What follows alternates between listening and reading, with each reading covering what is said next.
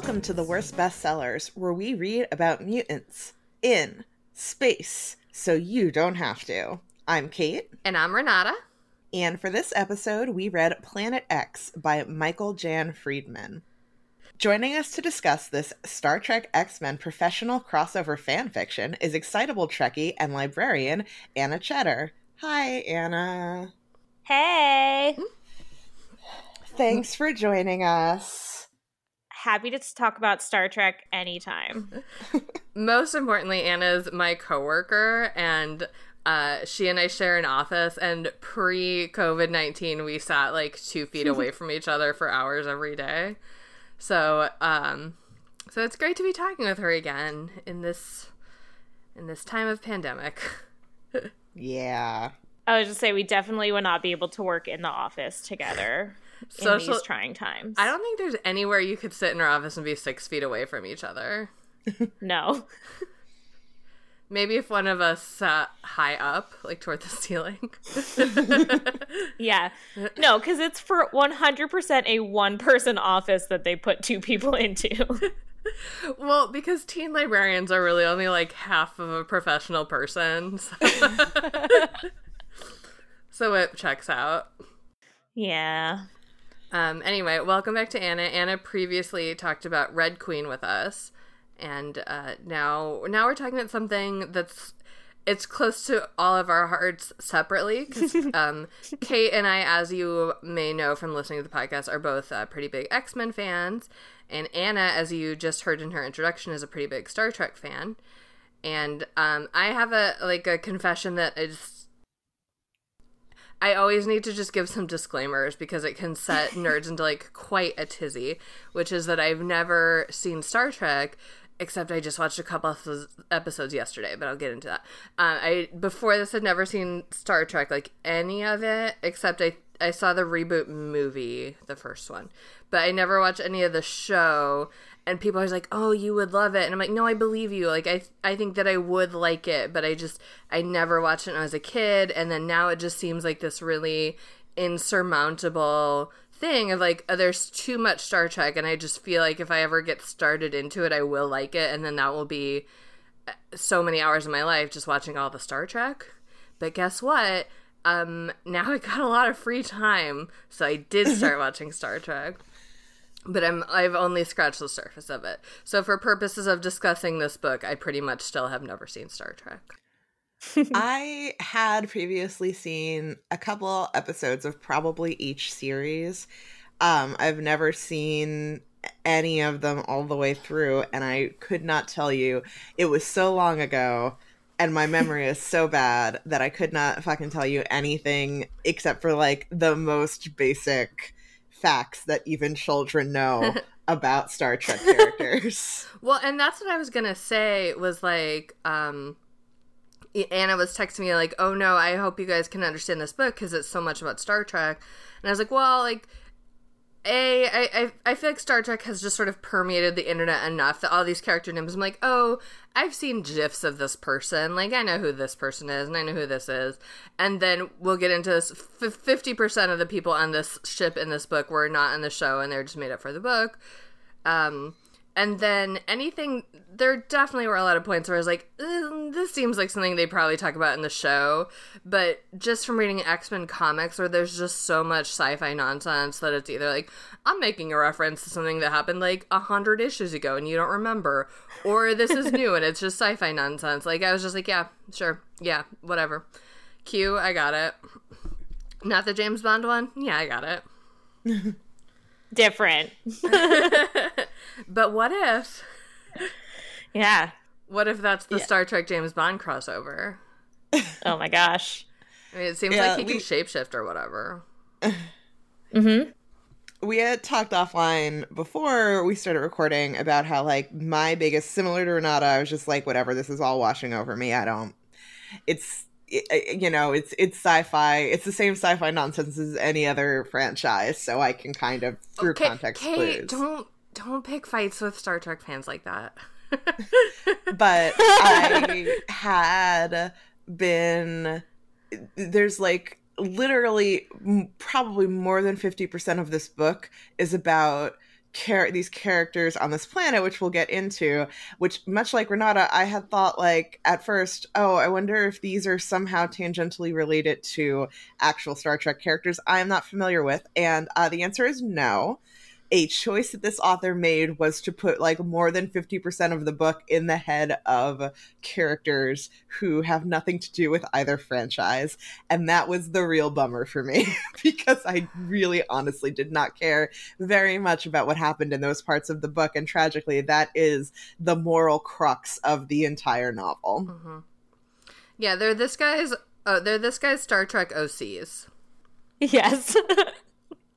yeah, I definitely have notes for him, like in ways he could have made this book just a modicum amount of better, which is like not that hard. right.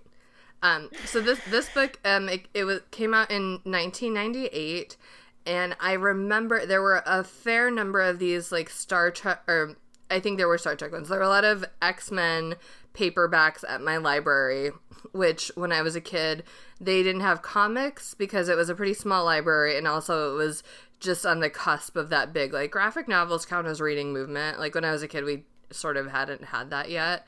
But I love the X Men cartoon and I loved books. I read all of these X Men paperbacks, and I. I think that they had this Star Trek one, but I never checked it out because I was like, well, it's got Star Trek people on the cover, and I don't know that. But I read all the other ones, and they're all like and we've talked about movie novelizations before, but these were sort of a special breed where they're like so clunky and so trying to replicate these dialogue patterns that only sort of work in comic books. And when you put them in a prose novel, they are just a little bit off the rails and they're so dedicated to just like remember the comics, remember what they look like in the comics, here's what they look like when I describe it to you. Um, and it's wild.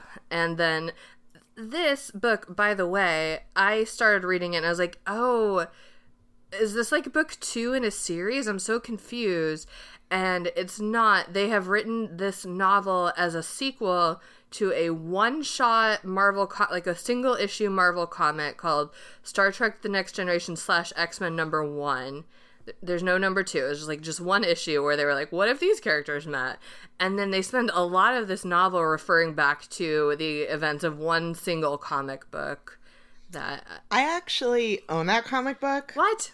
I've never read it, and I don't know what? where. I almost went to go find it yesterday. What? Um, when I realized that this is a thing, I had never read it. I bought it at like a trunk sale um like one of those like big comic warehouses where it's like everything's a dollar. Take whatever you want. And it was just like a weird curiosity. And i was like oh it's a dollar. I'll buy it. And it is somewhere in all of my boxes of comics but uh we moved less about a month ago i guess a little bit more than a month ago. And then the pandemic happened. So nothing has really happened with unpacking in my house uh, including all of my comics, which I can see at least two of my short boxes are buried under other boxes in one corner of my room, and there are two more somewhere else. So I there was really no hope of ever finding it, but yes, I do actually own that comic book. Wow. If I can find Amazing. it before this episode goes up and I maybe I will take some photos of it for us to link to. Nice. Um, we can we can put it on our new Instagram, which we have. We're on Instagram now at Worst Bestsellers with an S um, promo.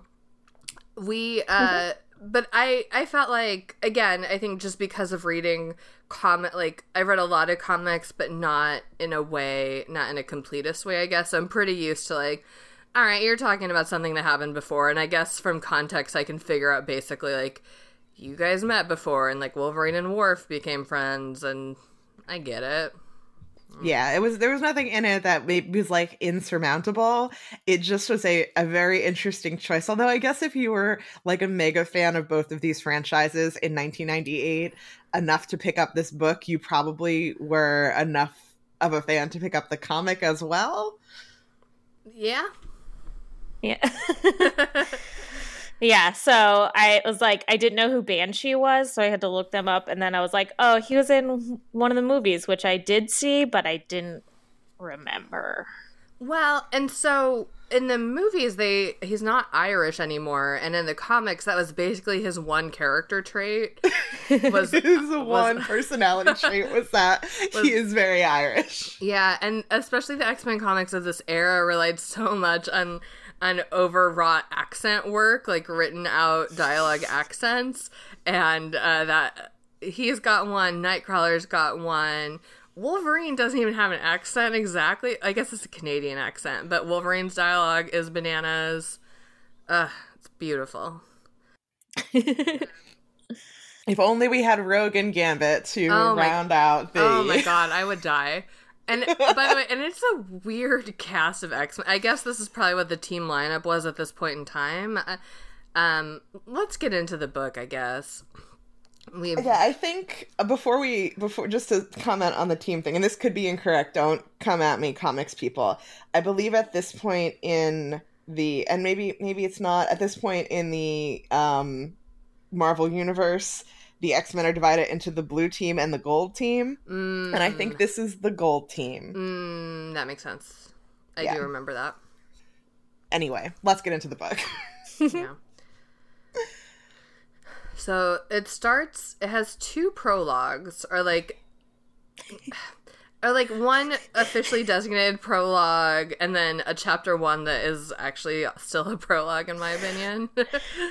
but we we start off with our prologue on the planet and i guess we need to get consistent on how we're going to pronounce this planet. It's spelled x-h-a-l-d-i-a like exaldia? Shaldia? Exaldia i think it's we lean on to the x. It's planet yeah. X. planet x yeah. Yeah, yeah. so the, it, this is planet called exaldia which um not not ever seen on star trek anna? Totally, no totally made up for this book? Cool cool cool no, they do mention um, that their closest uh, people are the Breen, which uh, the Breen Confederacy like is the mysterious alien race that no one really knows about, and they wear like Star Wars esque uh, like mask helmets. Ooh. So this author was just like, no one knows about what's going on near the Breen, so I'll just make up this random planet, and everyone will just accept it. Nice. Mm-hmm.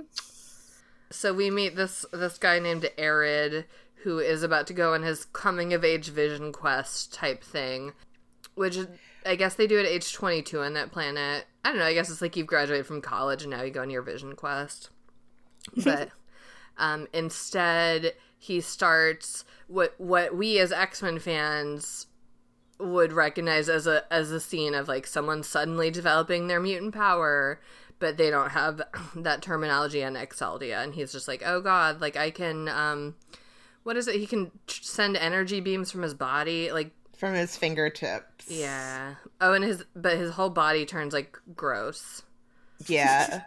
in a, in a thing that's never totally clear, like what he all of his veins bulge and turn purple, and his body is heavy, quote unquote.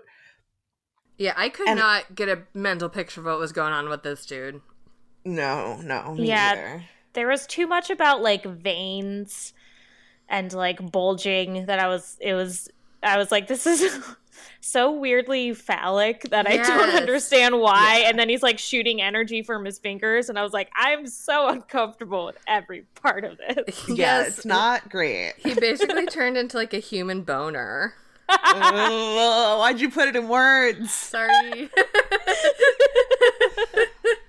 anyway, that's going on with him.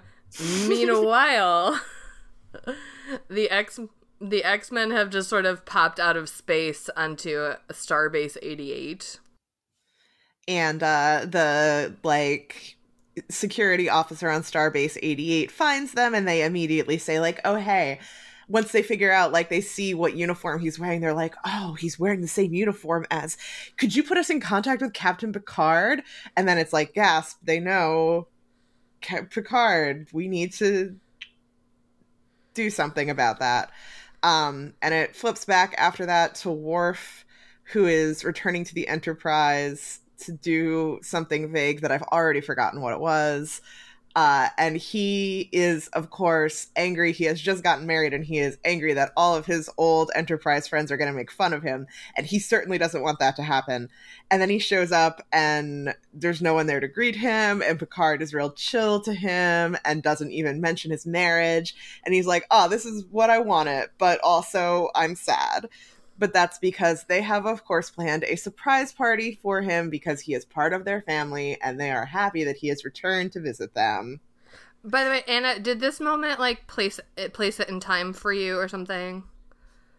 Uh, yes, it did. So I, I can explain it if you want, but I don't want to bore your uh, loyal listeners by Star Trek lore, but I mean, um, okay, based on what? reactions I've gotten on Twitter, I think a lot of our loyal listeners are also uh, big old Star Trek nerds, so they'll probably enjoy this. Um, you know, just a, just a quick recap. Great. Okay. What's up with Worf? What's up with Worf is that um, after Next Generation, he goes to um, he gets transferred to Deep Space Nine, uh, and then is becomes a series regular on Deep Space Nine in like season four, I think. Um, and so sorry, just to interject, uh, which Deep Space, yeah. I was just gonna. So does that mean this whole book is set after the end of series of Star Trek uh, Next Generation? Yes. Okay. So it takes place after the end of the series, um, Next Generation after the events of Star Trek First Contact, um, the movie that came out in 1996, which is where they talk about that when they go back in time, presumably then they met the X Men. That happens in Star Trek First Contact. Um, and they mentioned the Dominion War, uh, which is like 2370 something. Um, oh my gosh, I'm so cool. And so Worf ends up being on Deep Space Nine and is in command of a ship called the Defiant for a while, which is based out of Deep Space Nine. So he's not like with the crew of the Enterprise at this moment. Got it. All right, so that's what's up with Worf. uh, but after, during the middle of Worf's surprise party, uh, they get a message that the commander of this starbase, Starbase 88, uh, wants to talk to Picard and uh, like he and Picard are old buddies, and when Picard calls him, he's like, "Hey, how are you doing? Great, glad to hear that. Um, some people showed up on my base, and they say they know you, and they have very strange code names." Like Wolverine and Storm, and Picard's like, ah, shit, like, yes, excellent. I do know these weirdos. I just want to I interject will... that, and he starts to say, he's like Wolverine and Storm and Arch, and he's about to say Arch- Archangel, I guess, but written out, um, he cuts off after Arch, and I was like, oh, what if he was about to say Archie, and this is also a Riverdale tie-in? I would read that. so, uh, Picard heads over. Well, I think at some point we find out at, that there's all of these new folks who are mutants or transformed, as they're called, on this other planet, Exalia, mm-hmm. Exal- Exaldia, whatever. whatever.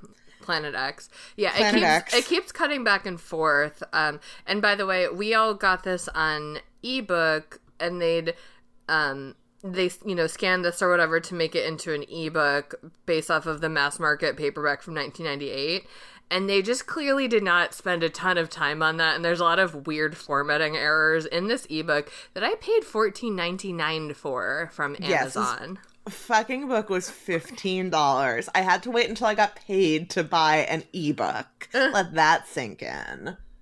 Well and i was so annoyed because i actually got the paperback book as a gift like i don't know like 10 years ago from an ex-boyfriend. And then i I either threw it away after we broke up or like someone borrowed it because it's so ridiculous. And so I was like, no, I had this, like, I had the paperback. What happened to oh, it? No. So then I also had to spend $15 on this dumb book that I used to own. oh. oh, that's a true nerd tragedy. Oof. I know. but anyway, so it's hopping back and forth a lot between the Enterprise and the Starbase 88 and Exaldia, but sometimes just mid paragraph and I would assume that at least it would be a new paragraph, if not like line of asterisks in the print version. But sometimes like no, and that just added an extra layer of confusion to this reading process. Yeah. Um, so on Exaldia, uh, all of the transformed folks, uh, they're concerned about how the the people in charge of Exaldia are concerned about like these transformed folks who have these powers. So they round them all up and put them in a prison esque building. It's unclear to me whether they are actually locked in their cells all the time, but they are certainly locked in this building. Uh, and they really yeah, only I, I social- think they got a lot of like yard time. Yeah, like they have meals together and then they can go out into the yard and socialize. And then at sundown, they're all brought back to their rooms or cells, depending on what is really going on. Um, and er- Erid, Urid, whatever, our protagonist really of this book, uh, is very upset with himself because he thinks that he is ugly and horrible, and uh, he's not allowed to call his family and tell them what's happened. Uh, he's basically trapped here. The guy in charge seems to feel pretty bad about it, but not that bad because he still is the guy in charge of a mutant prison. So, eh. um, and then back on um, the space, back in space. Back on the space. yes. Uh, Picard shows up to uh, pick up all the X Men, and when he gets there, they're like, "Oh, great! It's nice to meet you again. Wolverine's in the brig," uh, which is just characterization. I guess rings true. So, true. Yes. Yes. And then he, by the way, so then he, uh, Counselor Troi goes to get him out of the brig, and Wolverine immediately starts hitting on her, which was A, hilarious. But then I started watching Star Trek, and I was like, I get it. I, I'd, I'd hit on Counselor Troi. Anyway. yeah, she's hot. She's hot. Uh, so they pick them up and they bring them back to the Enterprise, and uh, they all like have like clear bonding moments with the people who they had been friends with during the comic, like Worf and uh, Wolverine are like, oh, like let's do training programs together that are hard, and then because we're fighting people, We're, we're And- battle bros. Yeah. yeah. And uh Picard's like, ah, like Storm, come hang out and have tea and let us like flirt in a very staid, quiet, distant fashion. Yes. it's very space wasp flirting. yes. Um, Uh. actually, you know what? That's kind of it. Like, I, I guess um, Doctor Crusher is chill with some of the other ones. Yeah, they're trying to figure out so the the MacGuffin in this book is that at the end of the comic they all had some I guess sort of device that let them go back to their own world. It's called And a time hook, and I don't need to know anything else about it. Yes. It's and it, hook. it worked it worked for Picard, but it did not work for the X-Men. So these X-Men had literally just seen Picard, but for Picard it's been a year. Um, and they can't figure out why theirs didn't work. Uh, so they are being examined by Dr. Crusher and they're trying to figure out what they can do to get back home to their own quote unquote frame of reference. Mhm. So we'll go with that. The answer is space particles. Yes. Always. Yeah. By the way, uh, what is it? V- Viriton? Viridoron? Oh, Verderon. Is that a real thing? And by real, I mean real to the Star Trek lore. Oh, it's real in Star Trek. Cool, cool, cool. So this that kind of is what goes on for a while is there's lots of like comical scenes of like Nightcrawler and um Angel and or Archangel, I'm sorry, and At this point uh, in time, Kitty yeah, and Kitty um kind of like causing shenanigans on the uh Enterprise and meeting up with various Star Trek characters who are like, "Oh, like these weird strangers who are friends with our captain are really weird and have strange powers and all sorts of different things. And to be fair, they are being pretty annoying. Like Warren They're just flying down the hallway annoying. with his wings, and Kitty, like you know, if if you're not an X Men fan, like her power, she can phase through things, and so she can walk through walls. But also, if she ever goes through an electronics thing, it usually fries out the electronics because of mutant powers, and um.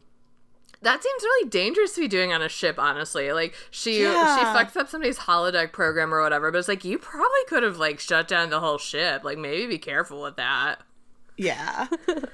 Um, are sort of peppered throughout, interspersed with scenes of uh, the issues going on on Exaldia, where like some new transformed people show up, and they are like really fancy. One of them is basically the transformed version of Magneto, and you can immediately tell. Yep. Uh, you know, like these prisons can't hold us. Like we're better than these people. We should be in charge.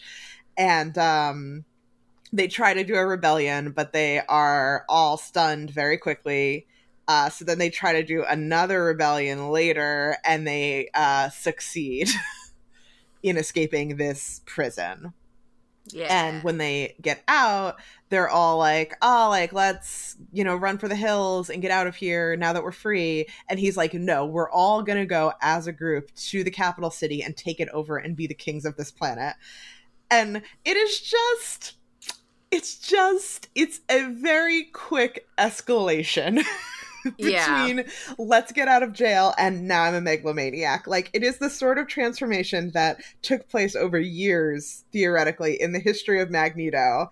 And we're supposed to believe that everyone buys it in like a split second, partially because like the two people who immediately are like, we don't buy this are killed, hmm but also I mean, also because because this isn't a comic book series; it's just one book, and you got to get your whole story in there.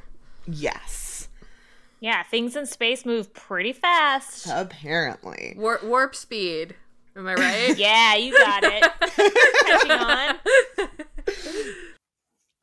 And then also somewhere in here we find out that uh Arid, Irid, the weird vein guy, uh his older brother Human boner, I believe Please. Renata said. Oh, I didn't want to say those words though. That's his code name.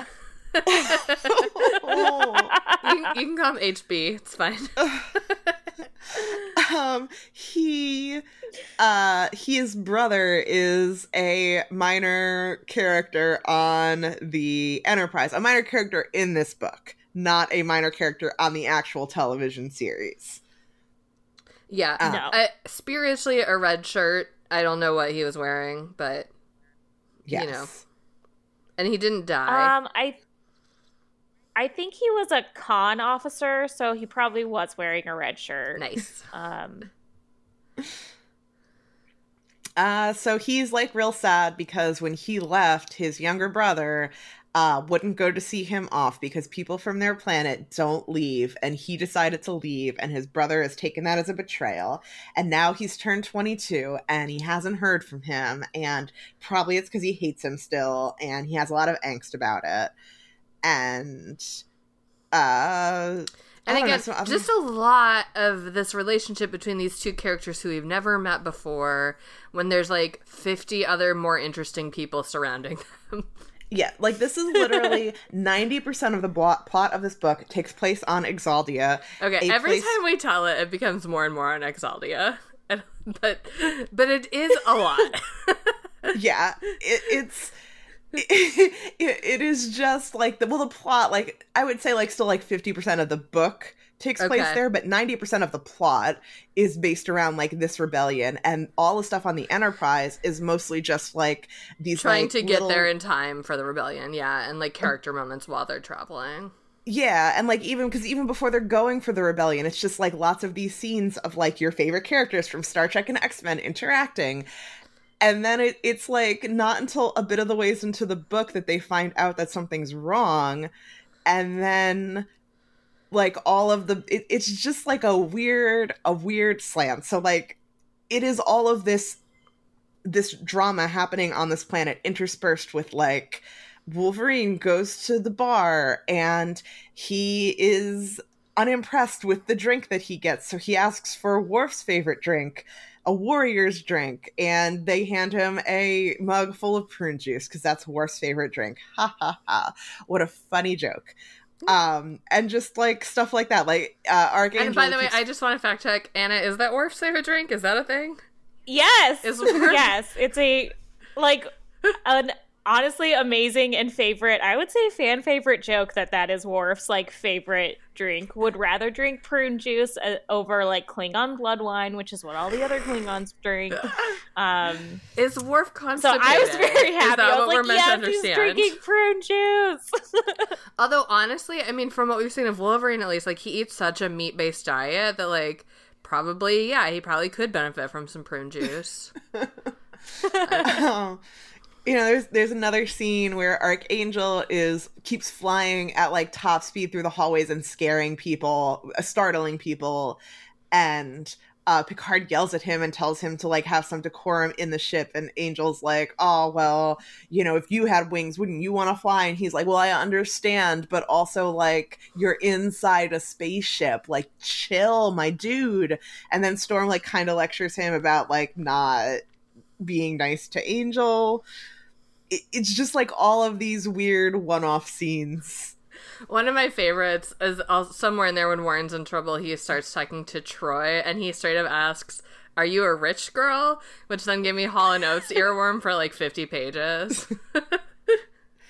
and then he like lectures her on privilege. Yep. But also but also he's Warren Worthington the third. Well, and I and I think that's what I mean. He's saying like I have privilege and I know it, but like so do you, and like we have to be responsible, and like you're a rich girl. it's just it's just a weird it's just weird. It's a weird choice that this is Yeah. Uh that happens. Um By the way, Anna, other... I'm just looking at your notes. I would just love it if you could tell us a little bit what you've written here about Troi's privilege because it's really good. Oh. Okay, so uh, Troi is from um, Betazed. She is uh, she has a in the show. Her mother is played by um, Majel Barrett, who is uh, in real life the actress was married to Gene Roddenberry, and she played Nurse Chapel on the original series. She's the voice uh, the voice of the computer, um, and she's also plays a character of Deanna's mom who is like old and super horny for Picard and just actually horny all the time for everyone. And one of her things is that she, uh, Deanna's mom, talks about how she's the daughter of the fifth house, the holder of the sacred chalice of Rix, heir to the holy rings of Betazed. And she says that like all the time, talking about like how awesome and great she is. So I was like, yeah, Deanna is a rich girl. She's like heir to the holy rings of Betazed. Uh, I just loved it. That does remind me that like this the author of this book, the number of times that he instead of using names or pronouns, it turns into these weird epithets of like the Betazed or the X-Man singular or the mutant said. It's pretty funny. It is definitely like you know, a 13 year old's fan fiction. Mm-hmm. It's pretty wild. Mm-hmm. Mm-hmm. Um, God, what the fuck else happens in this book? Um, well, um, so at some point, yeah, they got a distress call, and um, the Enterprise was the closest ship to like in space to this remote planet, which is coincidentally why they get to go be the ones to help resolve was whatever's happening. But meanwhile, we see this other alien um, race, like, like this other alien ship, is making moves on Exaldia, and through like again, it'll randomly switch perspective to these people, and they're like, yes, like we've seeded this planet, and now it's coming to fruit, and and I guess, and this is never super clear because whatever, but I guess they did something to this planet a long time ago to make them have mutants, and now they want to come and collect these mutants to make them be their soldiers. And so we're yeah. just every so often checking in on these people, which I forget what they're called. Yeah. Oh, the Dracon? Uh, Drakon? Sure. Yeah, I as far as I know, not a real Star Trek um, species. Um, but yeah, so the at this point the transformed have under the uh leadership of Rahatan, I guess is his name. He we, Magneto. We can just call him Space Magneto, yeah. Space Magneto. Uh, he has kind of bullied or convinced everyone to go to the city and that they're gonna like take over all of the city. But then these aliens show up and start trying to capture them, so they're in distress, and the leadership had already sent that distress call because of the transformed taking over the city. Uh, but now they want to send another distress call from because these aliens are attacking, but they can't because the aliens destroy all their communication satellites. so the the Enterprise is on the way, and he they like finally get there, and they get into like a fight with the other ship and they like lose their shields and they come up with like some Star Trekky way to get on the ship and fight the people anyway. And Yeah, there's like some back some, you know, satisfying nerdy back and forth about the difference between Nightcrawler's teleportation versus the way um um beaming someone up. What is it called when they do that? Transporting. Thank you. I was gonna say that, and then I was like, "Oh, I thought it was something more sci-fi." Yeah, when they do. Well, I mean, that's like Beam Me Up, Scotty is like a classic original series. yeah, line. yeah, yeah, So you're you're right. You're right. yeah. When they get beamed up. Um. Yeah. Anyway, they go back and forth about the different. it- It's something that I imagine f- for a true fan of both franchises that would be satisfying to have this kind of detail like well like on a molecular level da da da but um anyway that they do that. I liked it. yeah they do that there's a lot of like team ups because they, you know, they've reached the planet, so they're going to go down to try and help. So there's a lot of like team ups between uh, X Men and Star Trek people where they have like cutesy dialogues back and forth and like are working together. I mean that that's kind of what's happening is they they manage to through like various they lose a couple of red shirts um two of So- two- whom mm, yeah go for it two of whom who they do survive, but two of the red shirts are named uh Ditko and Kirby, and I believe there's one named Lee as well.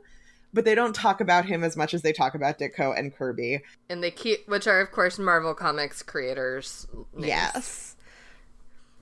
Which is Uh, cute. and there's like drama on the ship because they think that they've disabled the Dracon's shields, but actually they had backup shields, so they only were able to get a couple like of the raiding party onto the ship before the backup shields went up and now like they're overwhelmed but also wolverine is there and he's good at murdering people so they do okay Mhm.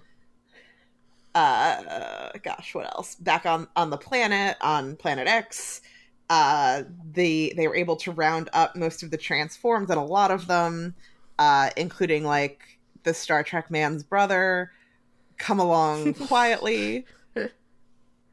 Yeah yeah they have some talks where they're like you know just sort of standard x-men dialogue about how like we're feared and hated but we must work to protect others to create a more perfect world and y- you know vary that storm beats the ass of space magneto yeah which was very satisfying Yeah, that was good.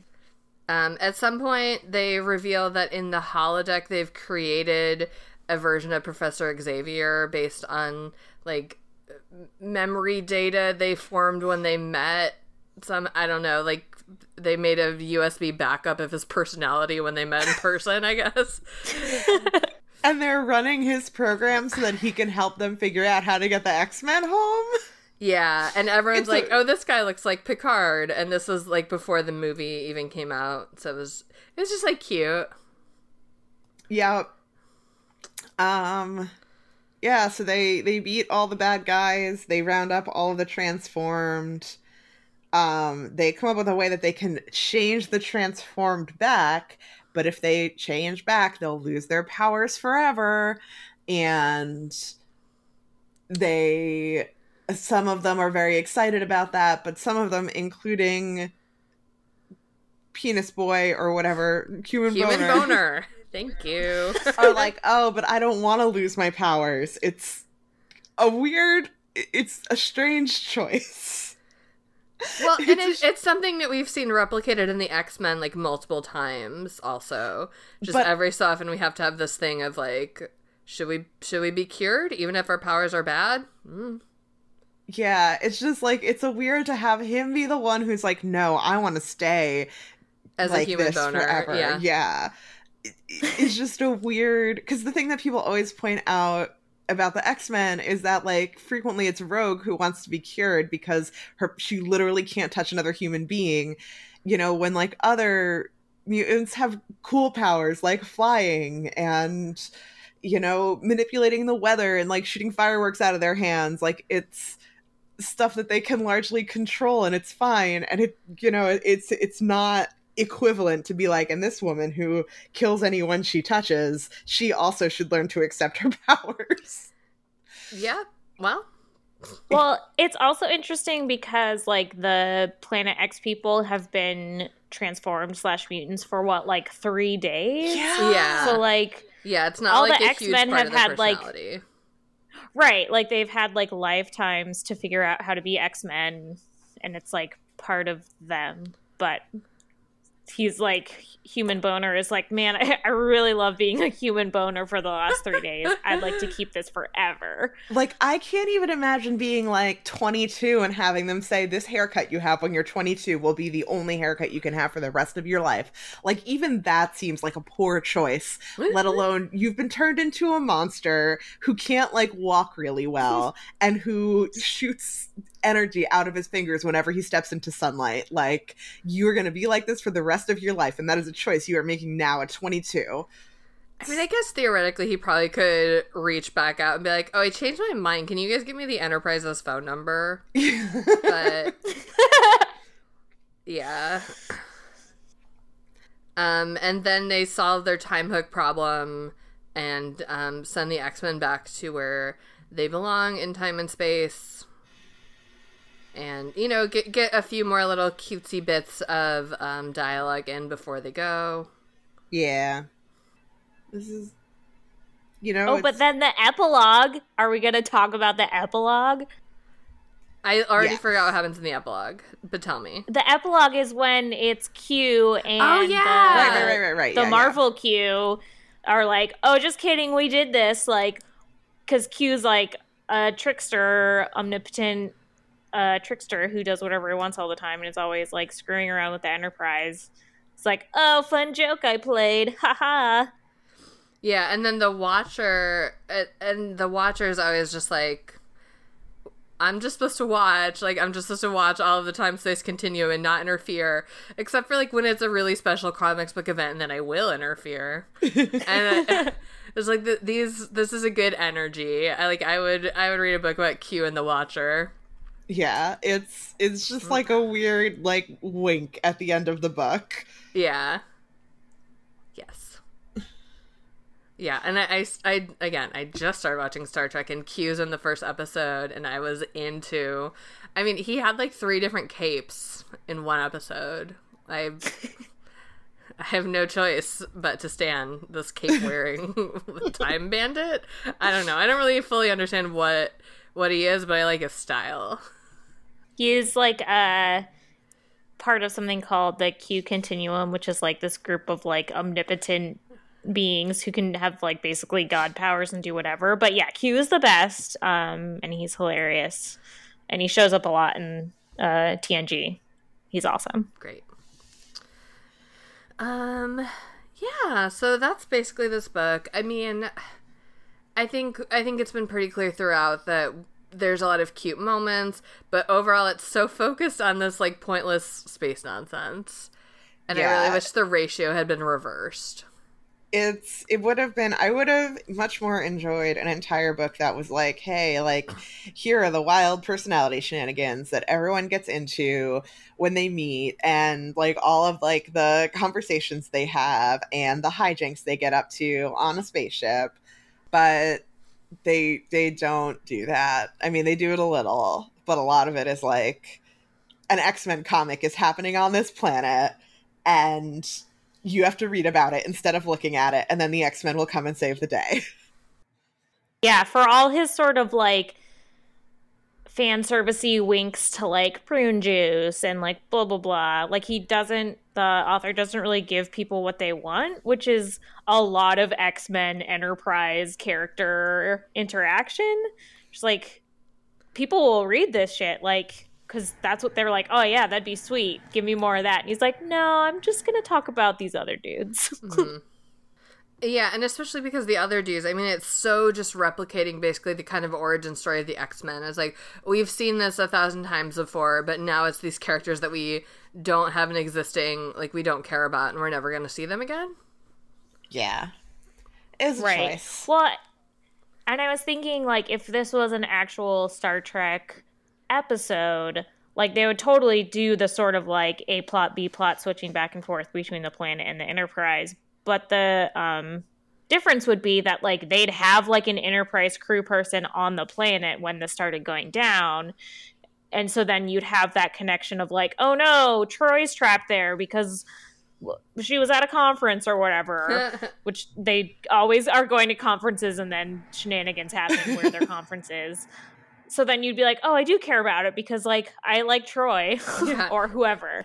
Um, speaking of which, one of the things I guess we didn't get into is like early middle books. Some of the Enterprise crew members are like weirded out by the mutants having mutant powers, and then they have to have this conversation that's like, well, it's not really that weird.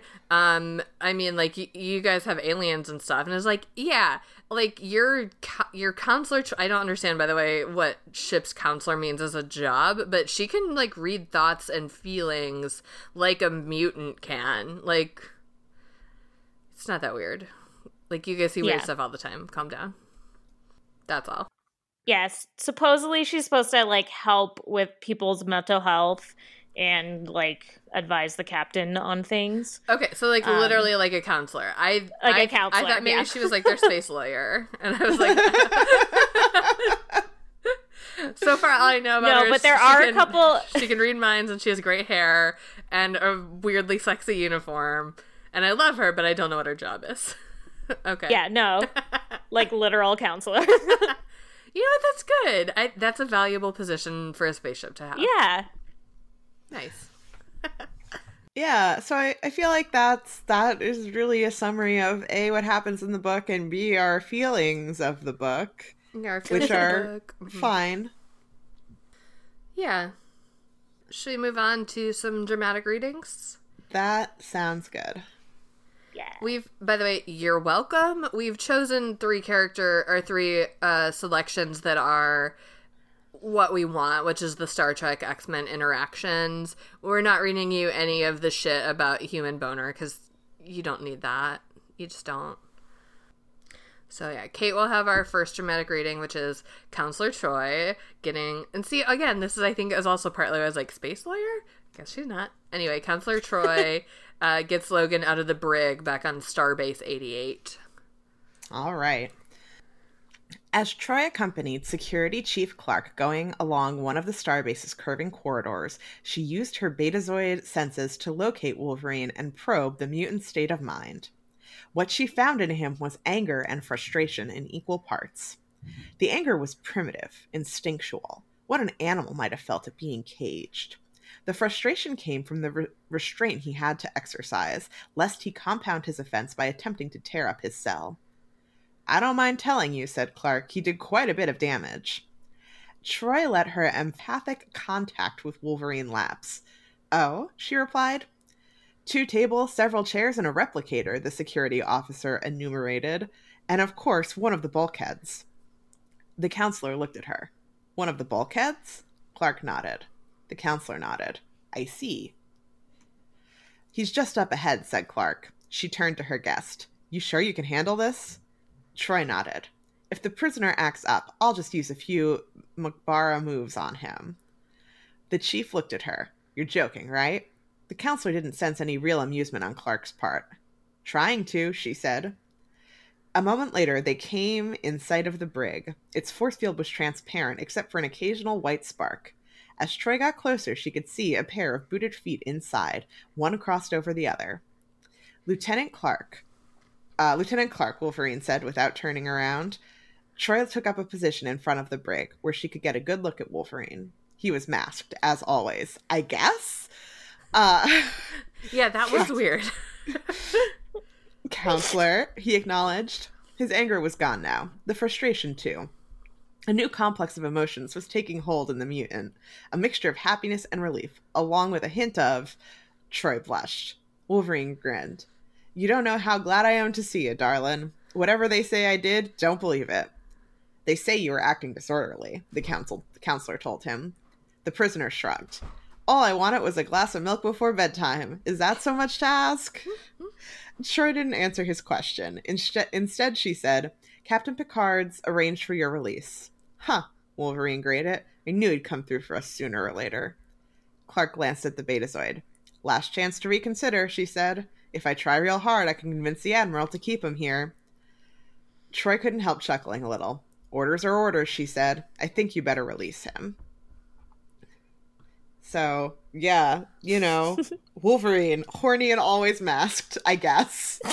I know, and that was I, I from this author's bio, he's more um more of a Star Trek guy. And I guess also I haven't really read all of the 90s comics, so maybe he did keep his mask on all the time, but he definitely didn't seem to have a good grasp of like the downtime X-Men. Cuz like in general, they don't wear their uniforms all the time. Like they're not super locked into secret identities the way like a Batman is. Yeah, like sure. having them only called their code name throughout the whole thing was very weird to me. Yeah. Well, um speaking of which, here is um here's my dramatic reading, which is um Storm and Picard. Speaking of names, here's Storm and Picard chatting um in a in a mildly flirtatious way.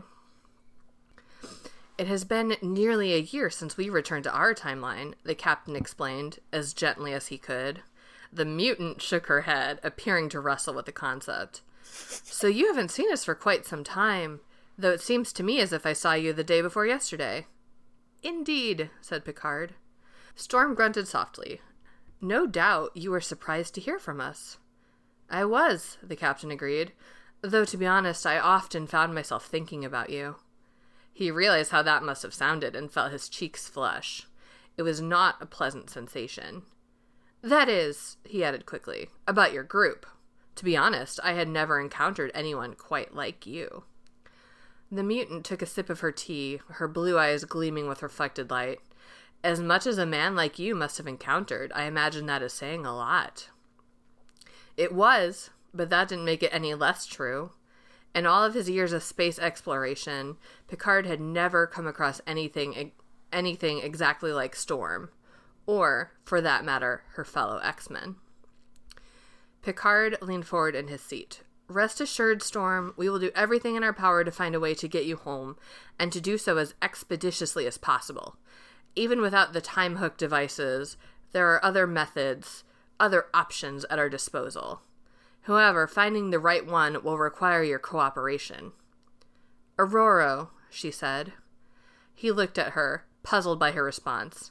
I beg your pardon? My name is Ororo, she told him. Storm is just my nom de guerre. The captain smiled. Ororo, then. He resisted inviting her to call him Jean Luc. That's it. Ooh. we get a name reveal, but it's weird because like they call her Ororo all the time in the X Men comics. Yeah. Whatever. oh boy. All right, I'm gonna read from uh, Wolverine is in. Well, he's not in ten forward because that's Enterprise D. This is Enterprise E.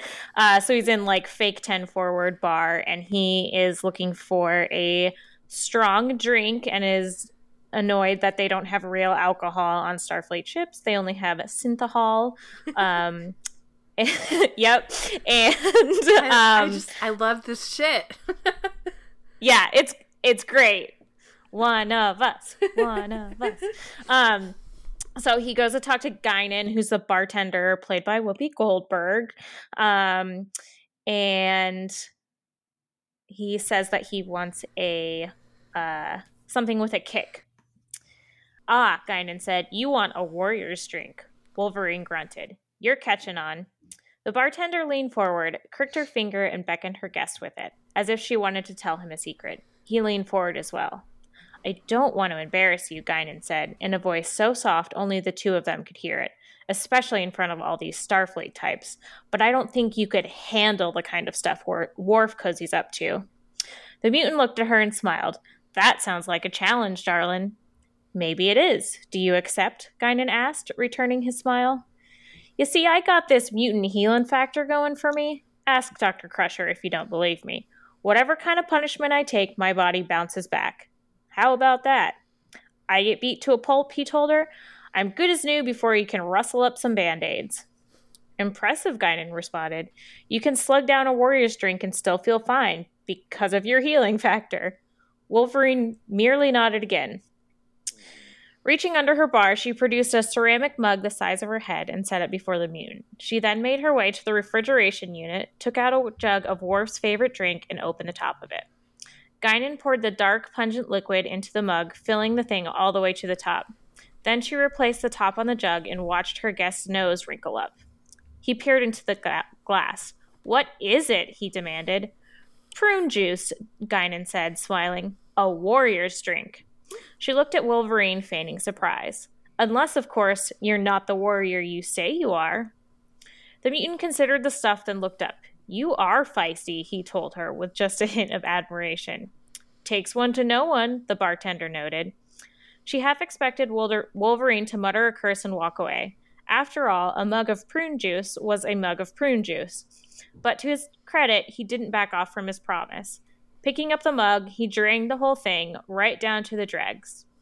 When he was done, he wiped his mouth with the back of his gloved hand. Hit the spot, he rasped, unwilling to even give an inch. It sure will, Guinan agreed. Hmm? What a guy. Uh, so heroic. Mm-hmm. All right. So again, like those bits, I mean, a little clunky sometimes, but like fun. But a lot of the book, not that fun. All right. Do you guys want to play some Would You Rather? Yeah. Great, because we're going to. Yes. um, would you rather visit the Enterprise or Xavier School for Gifted Youngsters? I think I would have to say the Enterprise because it's in space in the future, which seems cool, whereas Xavier School is in a different world in the present where everyone's really mean all the time. So yeah. Mm. Yeah, uh, I think surprising no one um, who's listened thus far, I would like 100% um, go to the Enterprise. Um, sorry, mutants. That's fine. I'm gonna go to Xavier School. I'm scared of space, and um, you know, it, it would be cool. I, I could be friends with Wolverine and drink prune juice with him. Yeah, like my loyalty is to the X-Men. Obviously everyone knows that, but you know, I the idea of space in the future seems cool. Yeah. All right. Well, now we're going to play a couple of rounds of fucking marrying killing, which is of course in tribute to Bill O'Reilly's Killing series. So we m- must use the gerund forms. Um so first up our Star Trek round, fucking marrying killing Picard, Riker, and Troi. Um. All right. I mean, I can go. I feel like it's clear to me that I'm. All right, go for it. I'm still I'm, thinking. I'm marrying Troi because she can, like, you know, read my thoughts and be very sensitive to me, and maybe I can borrow some of her fashions. I'm fucking Riker, and I'm killing Picard, but I feel like he's such a major character that he'll like be back in the next season, so it's it's not gonna stick if I kill Picard. You know what I mean? Sorry, if I, I killing Picard. Yeah, yeah I think I think I'm fucking Troi marrying Picard, and killing Riker. I think that's how I'm gonna it, it's gonna shake out for me. Yeah. Because I can't imagine fucking either of the other two. oh my gosh, we're all so different. I'm um fucking Picard uh cuz he's still incredibly hot. Um I'm marrying Riker um since I've had a crush on him since I was literally like 8. Aww. Um he only gets hotter as he gets fatter and older, so um in Renata once you're watching to. the later yes once he gets his beard and gains like 20 pounds ugh amazing i was um, i am shook by season one no beard riker because in all the gifs he's definitely beard riker yeah the show gets better once Riker has a beard and their uniforms have collars, uh, which is Ah. like season three. So, um, anyway, and then that mean, does mean killing Troi. Um, just, I'm sad about it, but Yeah. whatever. Sometimes it just be like that. Yeah. Um, speaking of Picard and the uniforms, by the way, that is, I mean, his pecs, at least in the two episodes I watched so far, I mean, he has like a B cup of pecs, and some of it, some of it must be uniform padding, but it's wild. Dude's ripped. He Like, does. yeah, no, for sure. It's so weird. He might be wearing the Star Trek bra um, that all the like uh, women actresses had to wear. Just basically made their boobs bigger. I mean, truly, it looks like that. Um, and I mean, maybe partly because I'm just so used to seeing him as as Xavier, and now you know, of course, he's younger, but like B cup. I'm telling you, this guy. yeah. Well, the first couple season uniforms are like weird um, jumpsuit situations. Once they change to like pants and like a over sweater type of thing, I think they're less form fitting. Um, so less Picard boob. All right, I'll stick with it. Yeah. All right. And then um here's our other round um for the X-Men. Fucking Marion Killing, Storm, Shadowcat, and Nightcrawler. Um, I am using their code names here as the book prescribes. Um, also, Shadowcat was sort of ambiguously aged in this book, but we're, she's uh, she's over eighteen in our scenario. Just to be clear. Um, I think. I think it looking yeah, if I'm thinking about Shadowcat as like Kitty now in the comics, who's like a teacher and an adult, I would be fucking Kitty, marrying Storm, and killing Nightcrawler. Sorry, bud. No, wait, I'm changing my mind. I'm fucking. Storm, marrying Kitty, and killing Nightcrawler. Uh, Storm has like seven husbands. She doesn't need an additional wife. It's fine. Storm has some baggage. I think I would do the same. Uh, yeah, I was very similar, except I was um, fucking Kitty and marrying Storm. Sorry, Still- Kurt. She just seems like she could straighten out my life. I mean, you're probably right about that. Imagine the honeymoon you could take with Storm. yeah, like on a cloud or something. Yeah, exactly. you could like uh like your like Mario Kart. Yeah. You could go on Rainbow Road for real. yes. uh okay. Well, that was a good round, everyone. Thank you for playing. And uh, we'll move on to Reader's Advisory, where we'll suggest some books to read instead of or in addition to Planet X. Uh, right off the top, don't think. I mean, if you find this for a quarter in a used book sale, fine. Is certainly not worth buying on Kindle unless you're doing a podcast about it. Yeah. And then I will also say we're often recommending fan fiction to you instead of books. In this case, specifically, I, I haven't sought it out, but I'm sure there's at least a hundred X Men Star Trek crossovers that are better on the internet for free. I, there just must be. Um, there must be. yeah. Um, for other recommendations, uh, in the comments, com- mhm, in the comics direction. Kait, stop recommending Great Comet. It doesn't even apply here. Listen, comets are space. Great Comet is good. Listen to Great Comet. That's now an official recommendation for the hundredth time. Um, in our 200 episodes, uh, or in our 150 episodes. We need to Um, reach out to Dave Malloy and be like, uh, can we be sponcon for you, please? um uh, i was gonna say the power pack comics are amazing and fun and involve some space stuff so that is a big recommendation from me Um, I'll have some other comics in the at worstbestsellers.com if you're looking for specific comics. A couple things I want to shout out. A couple years ago, DC did a couple of truly bananas crossover series that I was like, I must read these because what the heck? And then they were both actually really fun and really enjoyable, really good. And those are Batman and Teenage Mutant Ninja Turtles by James Tynion IV and Freddie Williams II, and Justice League slash Mighty Morphin Power Rangers by Tom Taylor and Stephen Byrne. Um, I mean, they're just such kind of cracky premises, but like both really fun books that I would uh, unhesitatingly recommend. And then this is mostly just for Anna, who has been um, witnessing my my descent into unwilling Doctor Strange fandom, and then back out of it because now I don't like the comics anymore. But for a minute there, I was really enjoying the Doctor Strange comics, and uh, the first volume of the, I guess now the second most recent series uh, Doctor Strange Across the Universe by Mark Waid and Jesus Saiz. Doctor Strange has to go into space to get magic because all the Earth magic is gone. Don't worry about it.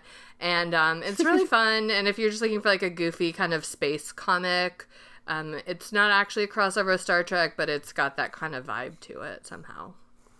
Yeah, I, I enjoyed that one as well because you made me read it.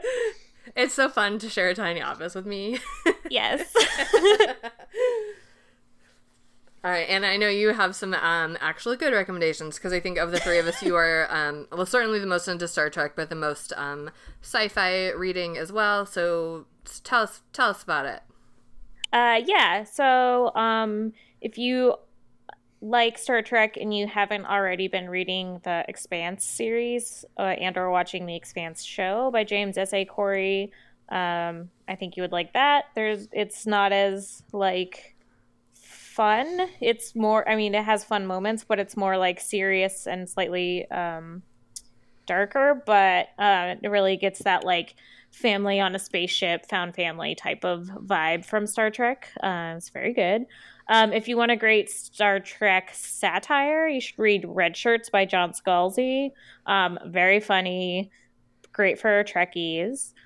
Also, Long Way to a Small Angry Planet by Becky Chambers is also great. If you if the favorite your favorite thing about Star Trek is like just like people having relationships on a spaceship, then you would like those books. Um, which is my personal favorite thing about Star Trek is just people on a ship being friends. um, and if you wish that there was a book that was like, what if Data was funnier but also slightly more murdery, then you should read the Murderbot series by Martha Wells. Excellent. Um, I think Kait and I would both co-sign the Becky Chambers book, which we uh, which we read with the Overdue podcast and both enjoyed very much for exactly oh, nice. the reasons that Anna describes. Yes, that was actually when I came in to put my reader's advisory in. That was the first thing that I had thought of, but it was already there, so I didn't put it again. Mm-hmm. Yes. Um, oh, my counter reader's advisory is Don't Read Machines Like Me by Ian McEwan, which we recently read for the podcast. And at that time, I said, like, I've never watched Star Trek, but I feel like Star Trek is better. And I'm already like, yep, I was right about that. And, uh, and eat an artificial dick, Ian McEwan.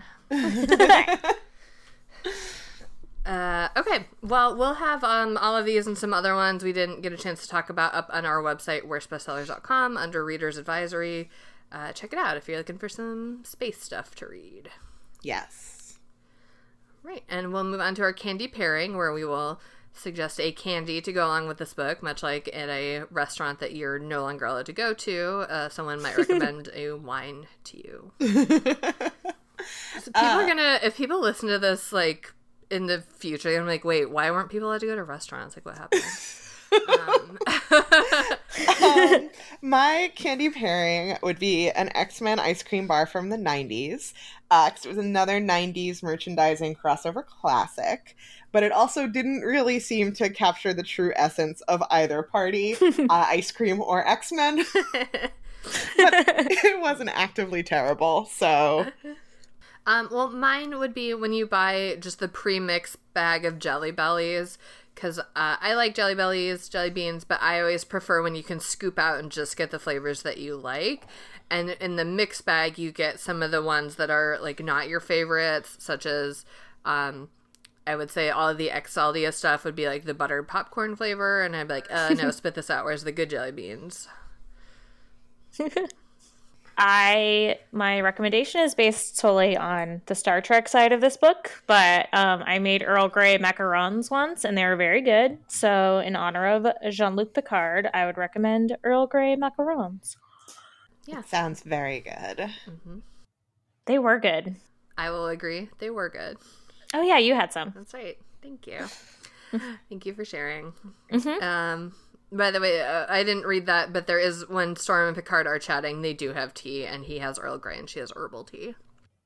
All right, now now it is time for the rock paper snikt, which is uh, the game where Kait says who Dwayne the Rock Johnson would be if he were in this book, and I'll say who Wolverine would be if he were in this book. Oh, he already is. Uh. but I'll, I'll let Kait go first, and I'll explain my Wolverine in a second. All right. Well, I also have a little bit of a twist on this because, as uh, Anna pointed out, The Rock actually is in an episode of the larger Star Trek universe. Uh, so, jumping off from there, instead, I have chosen The Rock's co star in uh, the Jumanji series, Karen Gillan as Amy Pond from Doctor Who uh, which seems like a good crossover fodder for this.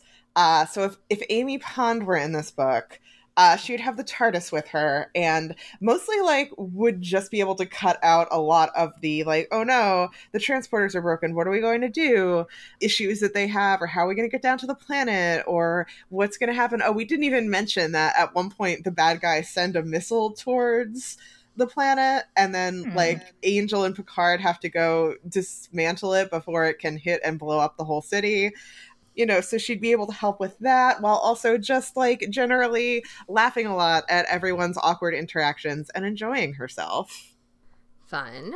Nice. I I don't want to um, blow your mind, Kait, but there is a Star Trek um, Doctor Who crossover comic, and I think it has the 11th Doctor in it, so Amy Pond might be in it. So ah, even my alternate isn't working. That's fine. We're gonna go with it anyway. No, it's great.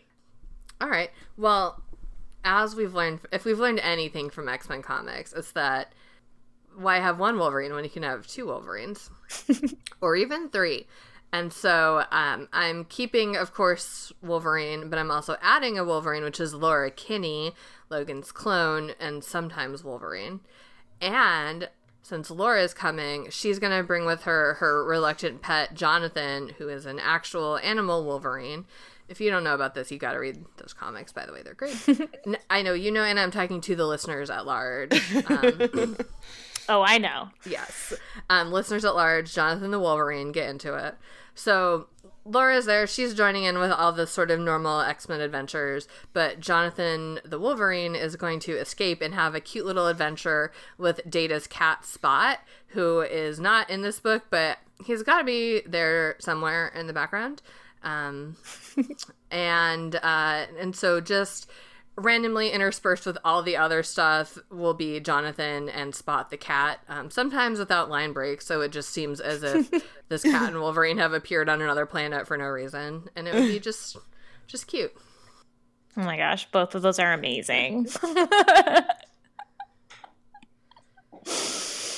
Um, I have to choose, right? Is that a you thing? Must, you must choose. Yes, I must choose. Well, I do love Amy Pond, but I think I love Jonathan the Wolverine more. So I'd love to see Jonathan and Spot's um, hijinks. Uh, wouldn't we all? but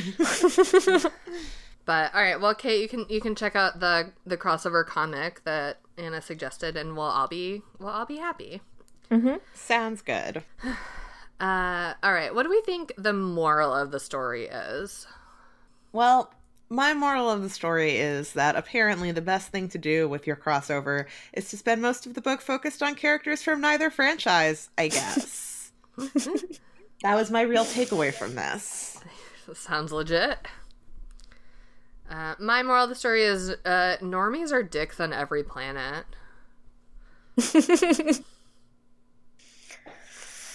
Sometimes literal dicks. Sometimes literal dicks. Well, Um, Anna, do you have a moral? Um, I mean, I guess like, like the I guess the moral of the story for me is like, don't you don't this, and it's I'm speaking directly to the author in this uh, reader's response criticism. Um, you don't have to prove how much you like Star Trek by throwing in every little tidbit ever. Just we believe you. Star Trek fans are nice. It's cool. Just chill, bro. That's that is good advice. Maybe for some other Star Trek fans as well, and the Yeah. internet at large. Yeah. Be, If I had to cool. guess. Yeah, for sure. All right. Well, now it's time for Duarte's Corner, where my cat Duarte gets to share his opinions about the book.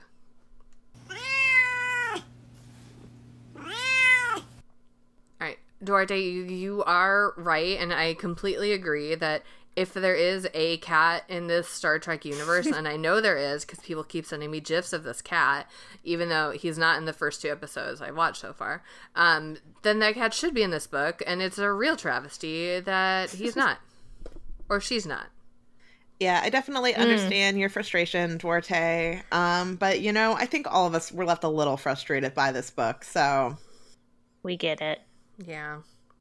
Welcome to the club. All right. Well, Duarte, thanks as ever for sharing your opinions. Uh, do any humans have any closing thoughts? Um No. Case closed. Um, my closing thought is uh, I will not let this book detract me from continuing to watch Star Trek. Yeah, Star Trek's good. It's better than this book. Yeah. Even the first season of TNG is better than this book.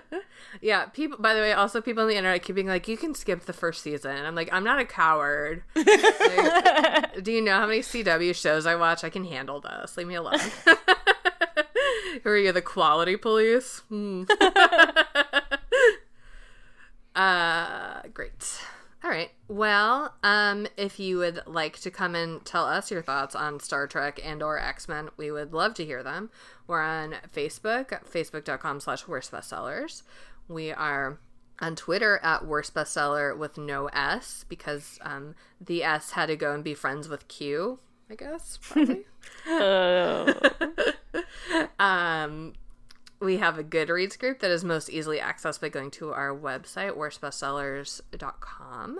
Uh, we're newly on Instagram. Well, by the time this episode comes out, not super newly on Instagram, but like relatively in the span of the universe, relatively new to Instagram. Um, on Instagram, we are Worst Bestsellers with the S allowed. Thank you, Instagram. Uh, you can subscribe to us at uh, Stitcher, Apple Podcasts Store, whatever it's called now, uh, Google Play, Spotify. You know where podcasts come from, probably. Um, and if you Yeah, do, when subs- when two podcast hosts love each other very much. Um, and if you do subscribe to us, take a moment, please, to rate and review. When you rate and review, it pushes us up a bit on the charts and makes it easier for new people to find us. Uh, if you don't rate and review, then we're going to be uh, just sending Angel to fly back and forth very quickly around your house, startling you at every turn until you give in and do it. And that'll be, be- really annoying. It's gonna be a real safety hazard. It's gonna be Yes. breaking quarantine. So just ooh qu- quarantine. That's a pun that'll work out better if I write it out. Q quarantine? oh god. yep, all of that. You can also subscribe to us on Patreon at patreon.com slash worst bestsellers. Uh, Patreon is a platform where you pledge a small monthly recurring donation that goes to us to keep our website running and pay our editor and all sorts of other uh, behind the scenes minutia. And in response, you get perks like a newsletter or stickers or a postcard in the mail and all sorts of other things. Uh, we also have merch available if you go to worstbestsellers.com and click on uh, the merch button, and you can go to our web store uh, where you can buy all sorts of things based on our podcast to wear on your body. Yeah, wear wear it over your Star Trek uniform and show off your B cup pecs. All right. Um. Finally, if you just want to follow me personally on Twitter, I'm at Renata Snacks. I am at 14 across on all social media. I'm at LCARS Librarian on Twitter and Instagram, and yes, that is a Star Trek reference. I'm very cool. Yeah, and listen, people have listened to you now for an hour. They know you're cool. Like it's known, but all right. That's uh, true. Anna, thank you so much for joining us. Oh, my pleasure. This was great. Um, it's been great to talk to you again, and one, one day I'll I'll talk to you in person. But for now, we'll we'll have Planet X. Yes. Yeah, hope everyone out there, um, you know, be well, take care, wash your hands. Um, don't don't read this book probably. Yeah, there's other books to read to get you through your quarantine. um, such as uh, we'll be back in two weeks with A Werewolf in Riverdale by Caleb Roehrig. Roehrig? Why Sure. do authors have names like this? Stop it. Wow. I'm just saying, if you publish a book, you should change your name to something easy to say. No, I immediately revised that stance. I don't like it. Um, a werewolf in Riverdale is the book. We're doing great. We're doing so great. We're quarantined and living, and it's fine. We're fine here. Uh, thanks for listening. Thanks for joining us. Uh, goodbye. Bye. Bye.